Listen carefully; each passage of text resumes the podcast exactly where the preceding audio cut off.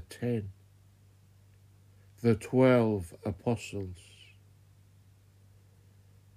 And when he had called his 12 disciples to him, he gave them power over unclean spirits, to cast them out, and to heal all kinds of sickness and all kinds of disease. Now the names of the 12 apostles are these.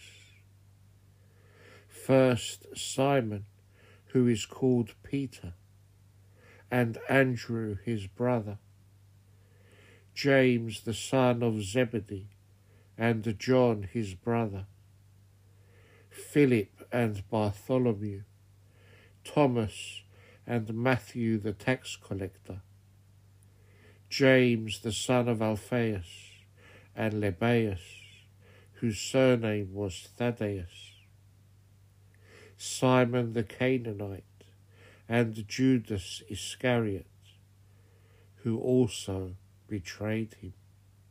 Glory to thee, O Lord, glory to thee.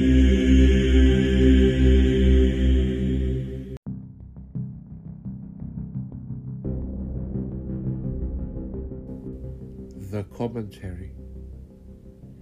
Disciples and apostles are often used interchangeably for the 12. Disciple means learner, and apostle means one sent out. Jesus gave them power to perform miracles, while he performed them by his own power.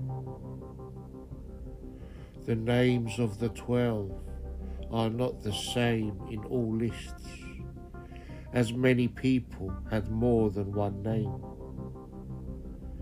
The names here are given in pairs, suggesting who may have travelled together on this first missionary journey.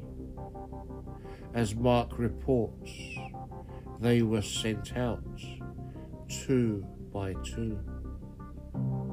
See Mark chapter 6, verse 7.